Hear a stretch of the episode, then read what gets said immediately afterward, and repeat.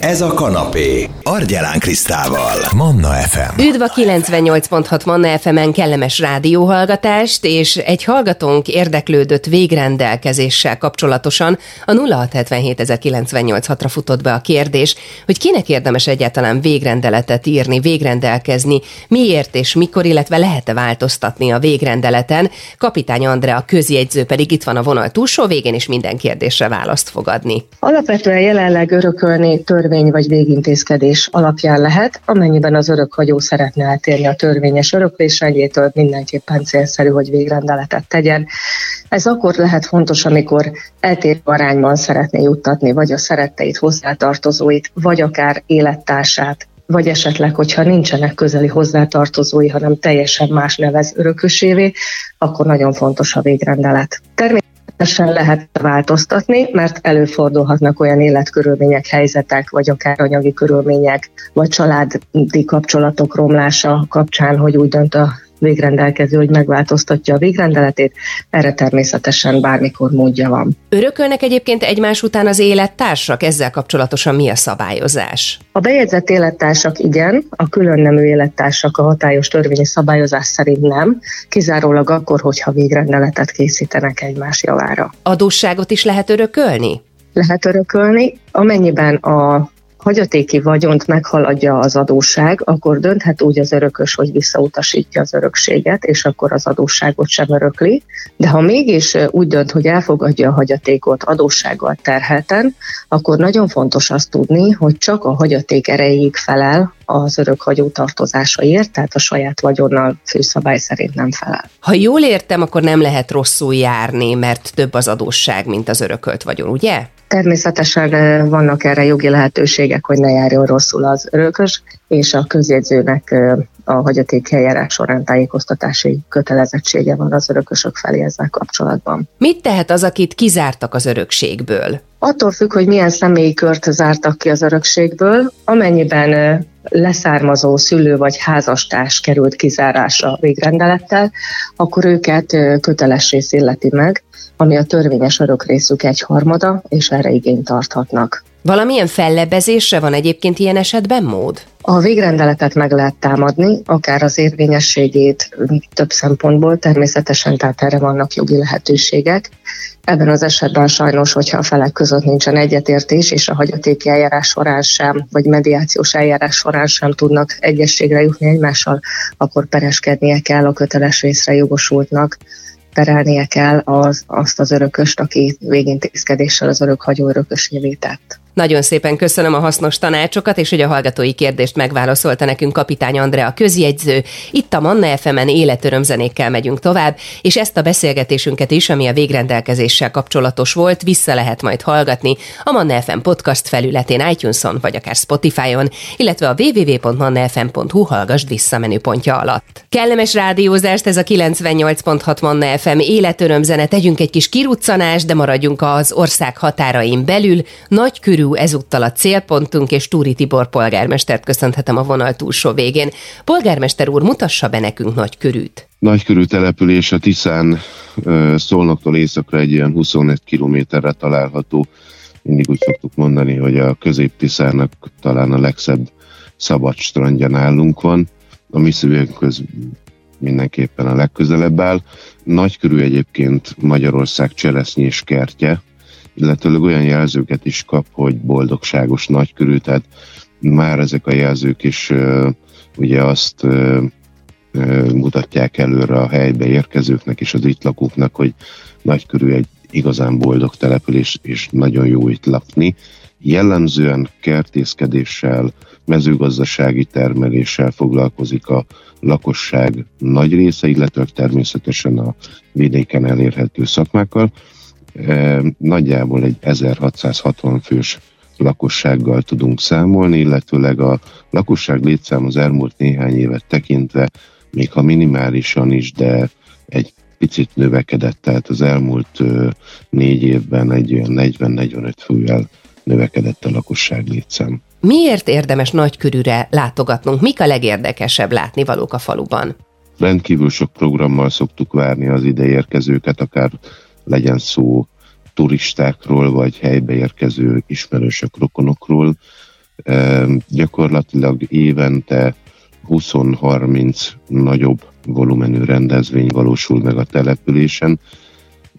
Továbbá olyan közművelődés, művelődési házzal, oktatási nevelési intézményekkel rendelkezünk, melyek gyakorlatilag a hétköznapokat és a hétvégeket is mindig nagyon színes programokkal töltik meg a helyben lakók számára is, illetőleg a helybe érkezők számára is. Merre lehet kimozdulni a környéken, kirándulni? Magának a településnek a épített környezete is egy rendkívül karban tartott, illetőleg hogy a lakók is odafigyelnek, hogy a vidéken jellemző falusias építészetnek a szépségei megmaradjanak. A település azt gondolom, hogy mindig nagyon sokat tett az elmúlt 30 évben is azért, hogy a, a településkép az egy vonzó környezetet mutasson, illetve természetesen az a természeti környezet, ami minket körülvesz, legyen szó a Tiszáról, a Tisza árteréről, a hagyományos tiszai ártéri gazdálkodásoknak a, a különböző lehetőségeiről, illetőleg a mentett oldali természeti értékekről, ugye mégis csak az Alföldről beszélünk, de megvannak a maga szépségei, legyen szó egy madár faunáról, egy, egy mezőgazdasági gazdálkodásról, kertészkedésről, ugye a cseresznyéről vagyunk híresek, az átkerti cseresznyés ingatlanok, ezeknek a képe mindenképpen azt gondolom, hogy egy vonzó,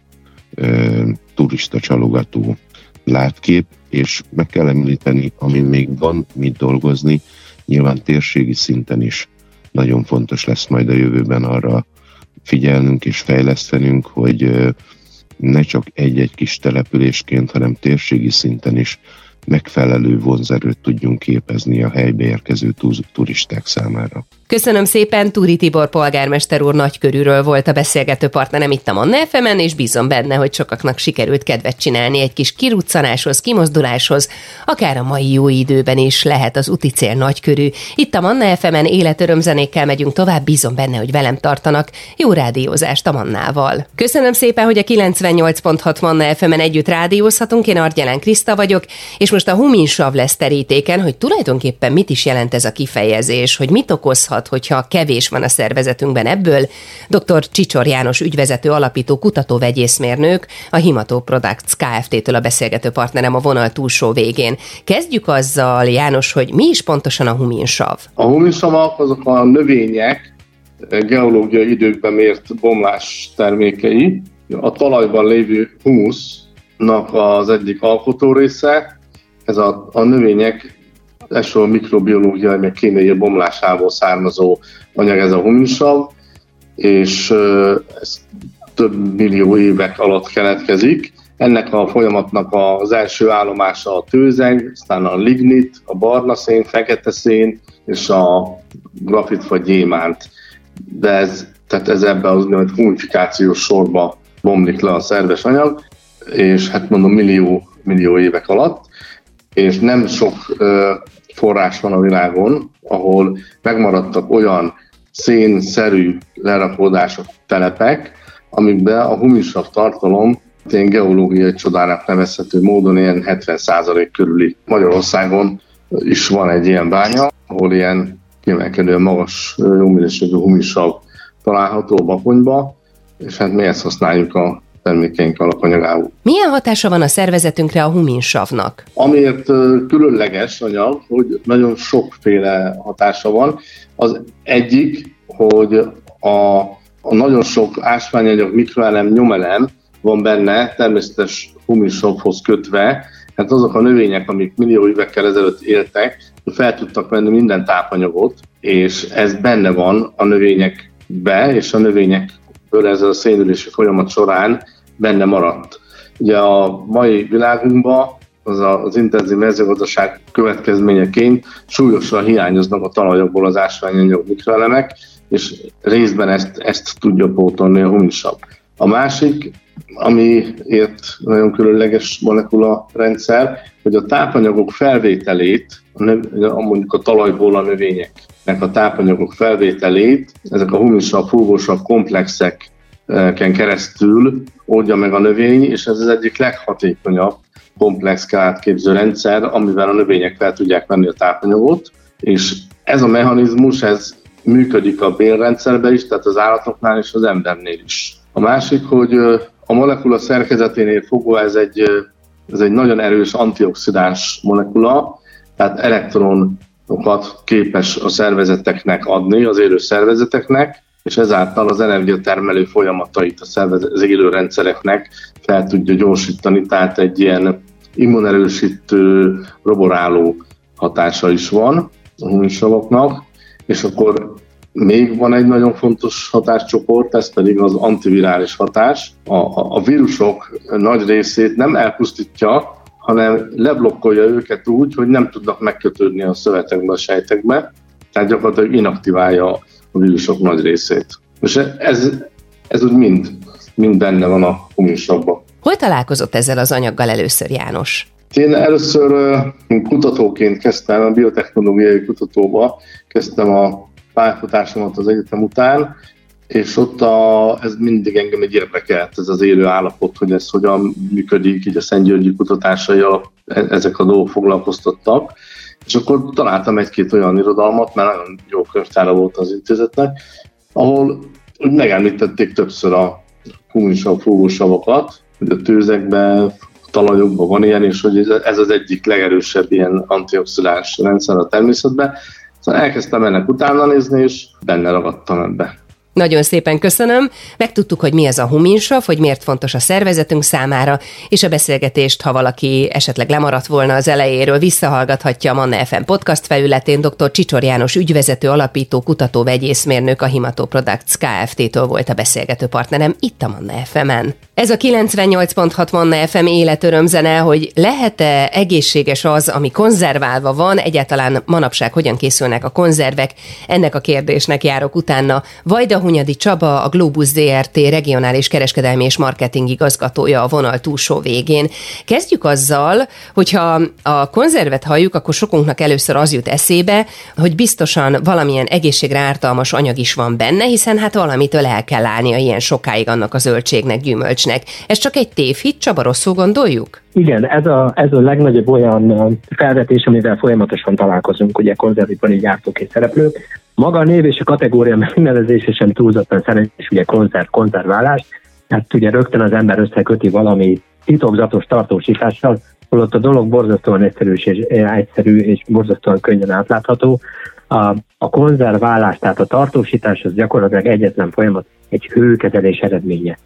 Nincs titok, nincsenek titkos adalékok, titkos hozzáadott uh, szerek, gyakorlatilag a zöldség vagy a gyümölcs bekerül az üvegbe vagy a fémdobozba, ahhoz kerül technológia függvényében felöntőlé, ami vízből és adott esetben cukorból és sóból áll, minimális mennyiségűből, ugye az ízfokozás érdekében, hogy kihozza a gyümölcsöldség ízeit, lezárjuk a konzervet, az üveget, és aztán egy 100 fok fölötti hőkezelésen átengedjük.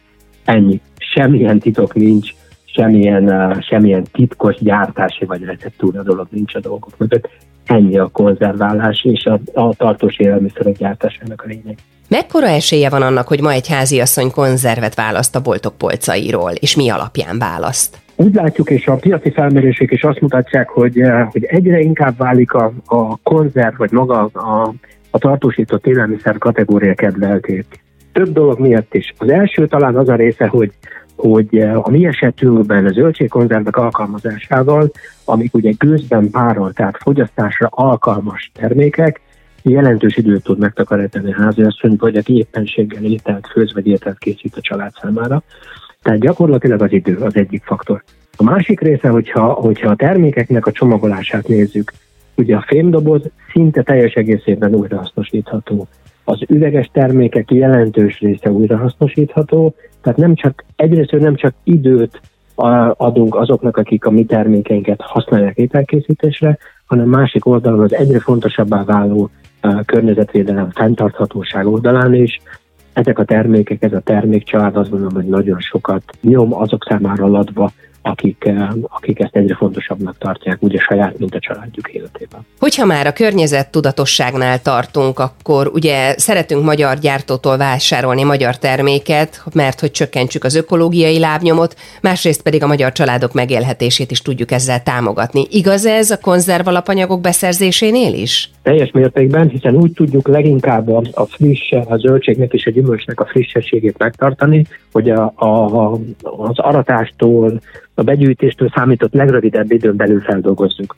Tehát ebből kifolyólag például a Debreceni gyárunk termelésének 80-85%-át azt a Debrecen vonzás körzetének 70-80 kilométeres sugarú körén belül a termelőktől, a farmerektől szerezzük be. Tehát igen, teljesen igaz, hogy rövid eh, szállítási távolsággal, gyors eh, feldolgozási idővel tesszük minél hamarabb fogyasztáskészre és fogyasztásra alkalmassá ezeket a termékeket. Csaba, önnek melyik a kedvenc konzervje? Nekem alapvetően én a tradicionális konyhát képviselem, én alapvetően maradok a kukoricánál.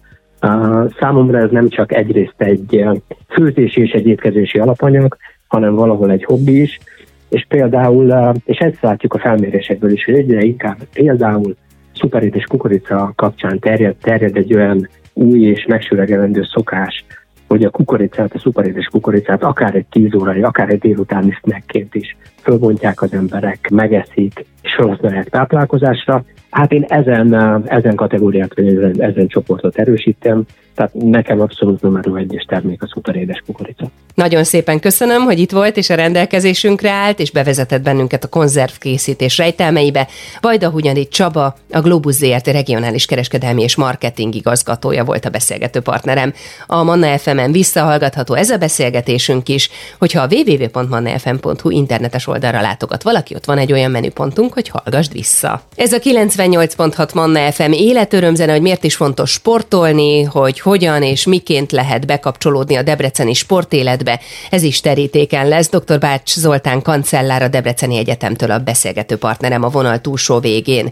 Kancellár úr, mit kell tudni a Debreceni Egyetem sportkoncepciójáról? elég régen állította fel az egyetem ezt a sport stratégiát, gyakorlatilag egy oldalnyi a táblázatban a célokat, a feladatokat, a lehetséges forrásokat, a szükséges szervezeti egységeket és az, ennek a stratégiának a területeit 2005-ben és 2005 óta ezen a ezen stratégia mentén dolgozunk. Nyilván van ennek egy bő leírt változata is, de nem is ez a lényeg, hanem az, hogy egymás után lépésről lépésre valósítjuk meg az előrehaladást amiben az egyik legfontosabb az, hogy a mai világban infrastruktúra kell, és az infrastruktúra alapozza meg a sporttevékenységeket. Ma már a régi nosztalgikus grundokon nem lehet eh, sporttevékenységet, sem versenysportot, sem szabadidősportot folytatni.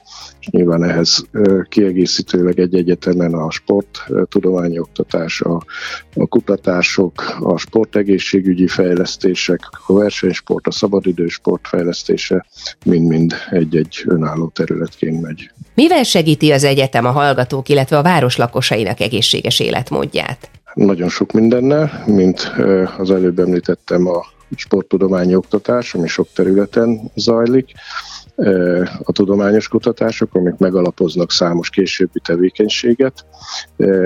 Létrehoztunk egy sportdiagnosztikai életmód és terápiás központot a Negyerdei stadionban, ami mind a az egyetemi, mind a városi polgárságot kiszolgálja a verseny és a szabadidősport területén is, elég népszerű lett az elmúlt években, és hát azzal is, hogy az egyetemi sportlétesítmények nyitottak az egyetemi polgárokon kívül a város polgárai számára is, illetve közös programokat valósítunk meg a várossal. A városnak van a Mozdulj Debrecen elnevezésű programja, amit egy egyetemi városi közös szervezeti egység, a Debreceni eh, Egészség eh, és Alapellátási Intézet eh, szervez, és hát az egyetem és a több ezer egyetemistának nem csak a testnevelést, hanem egyéb rendszeres szabadidős sportprogramokat is biztosít. Az ország legnagyobb egyetemi sportegyesületeként mi a DEAC küldetése? Hát valójában ö, többes küldetése van.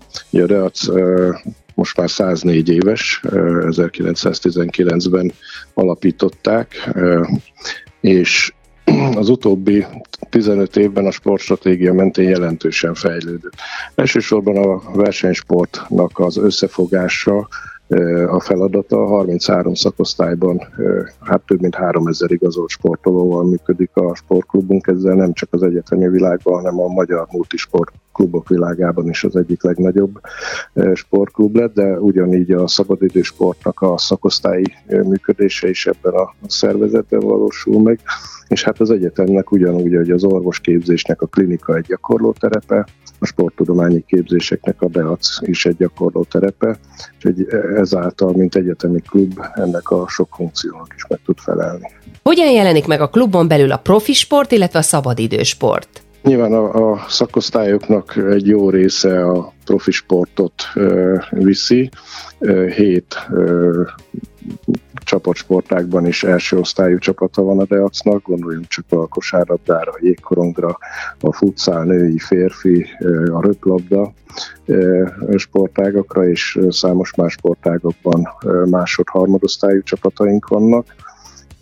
Ezekben a szakosztályokban elő, előnyben részesítjük, hogy minél több egyetemista legyen a versenyző sportolók között, és hát nagyon komoly utánpótlásrendszer van mindegyik szakosztályban ezek mögé építve, és a kiemelt versenysport szakosztályok mellett pedig vannak azok a szakosztályok, akik a szabadidősportot, az egészségfejlesztést viszik. Van egy olyan szakosztályunk, ami kifejezetten elnevezésében is szabadidősport szakosztály, de ide sorolható a természetjáró szakosztály is. És számos más úgynevezett hobbi szakosztály, mint a vitorlások, akik azért nem a magas szintű versenysportot, hanem inkább a, a, a szabadidősportot képviselik, úgyhogy szépen megférnek ezek egymás mellett, és és hát erősödik az összetartozási érzése, mert a sport nálunk nem csak maga a sport és az egészségfejlesztés, hanem a közösségfejlesztésnek is egy nagyon fontos eszköze. Milyen sporttudományi képzések érhetők el az intézményben? Több területen, ugye a sportszervező és a rekreáció szervező szaka a gazdaságtudományi karon megy, ugyanúgy, hogy a sportközgazdász képzés, a műszaki karon a sportmérnök képzés, a sporttudományi koordinációs intézetünkben a különböző szakpárok tanárokban működő testnevelő tanárképzés, edzőképzés, a, nyilván ide soroljuk részben, de az egészségtudományhoz tartozik a táplálkozástudomány, dietetika képzés, és visszatérve a Sporttudományi Koordinációs Intézethez a sportmentál tréner fog indulni a következő évben illetve sportanalitikus képzés, tehát elég széles a paletta, és nyilván az orvostudományi karon a sportorvos képzés is megtalálható. Melyek a legfontosabb kutatási területek, amelyekben aktívak az egyetem sportkutatói? Hát ez is elég széles paletta, hiszen a 13 karunk közül 8 karunk is érintett a különböző sporttudományokat érintő kutatásokban. Ez egészen az élettudományi, orvostudományi kutatásoktól a gazdaságtudományi, szociológiai kutatásokig terjed. Van köztük számos olyan terület is, ami közérdeklődésre tart számot, a stadionok kihasználtságával, a nézőknek a, a attitűdjeivel kapcsolatosan, miért járnak, miért nem járnak, melyik városban, miért teszik ezt, miért nem teszik azt. Úgyhogy nagyon jó következtetéseket tudnak a kutatóink levonni, amik különösen fontosak számunkra, hiszen azok ezek közül, amik a gyakorlatban is alkalmazhatók, azt megpróbáljuk átültetni a mindennapi életbe. Nagyon szépen köszönöm. Dr. Bács Zoltán kancellár a Debreceni Egyetemtől volt, aki megválaszolta a kérdéseimet, és ez a beszélgetésünk is visszahallgatható formában felkerül a Manna FM podcastjára, akár itunes akár Spotify-on. Köszönöm szépen, hogy együtt rádiózunk itt a 98.6 Manna FM-en. Azt gondolom, hogy sport után, nagyobb túrázás után abszolút megérdemeljük, hogy valamilyen kis finomsággal díjazzuk magunkat édességgel.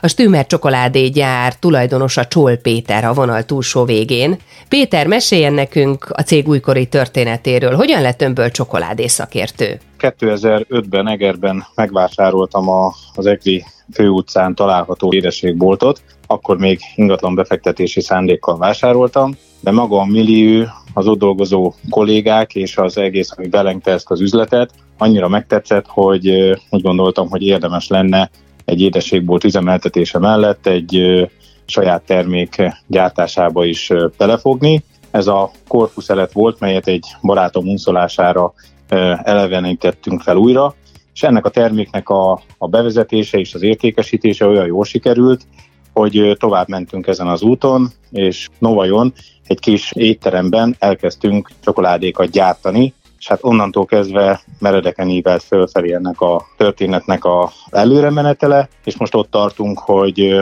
egy 4000 négyzetméteres gyártórészhez, egy másik 5000 négyzetméteres raktárcsarnokkal, robottechnológiával, három gyártósorral, cukrászüzemmel, fagylaltüzemmel, és nyolc saját bolttal rendelkezünk. Hogyan készülnek a csokoládék? Mi a sikertitka? Először a, a nosztalgia termékek felebbenítésével kezdődött. Ez volt a korfuszelet, a százszor szép, a melódia, az aranydesszert.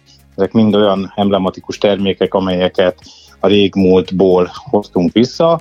Volt egy mentorunk, most már sajnos csak múlt időben tudok róla beszélni, mert, mert időközben sajnos meghalt Borbé Béla bácsi, aki tulajdonképpen a, a kezdeteknél ott volt mellettünk, és megosztotta velünk ezeket a régi receptúrákat, és onnantól kezdve pedig a saját gárda is aktívan részt vett, és sokat tanult Béla bácsitól, és most már az újkori termékek az új cukrász dinasztiának köszönhetően érik el ezeket a szép sikereket. Mikor kezdik meg önök egyébként a szaloncukor készítését? Hát a szaloncukor készítését azt augusztus elején szoktuk elkezdeni, de minden, ami a, a szaloncukorhoz tartozik, a szervezés, a, az új ízek kitalálása, a, a külcsíny megtervezése, ezek már mind általában január 1-ével elkezdődnek, de maga az effektív gyártás az általában augusztus elején szokott elkezdődni. Önnek melyik a kedvenc íze? Az én kedvenc ízem két különleges szaloncukor, amelyel az idei évben a Great Taste Awardon sikerült elég szép sikereket elérnünk.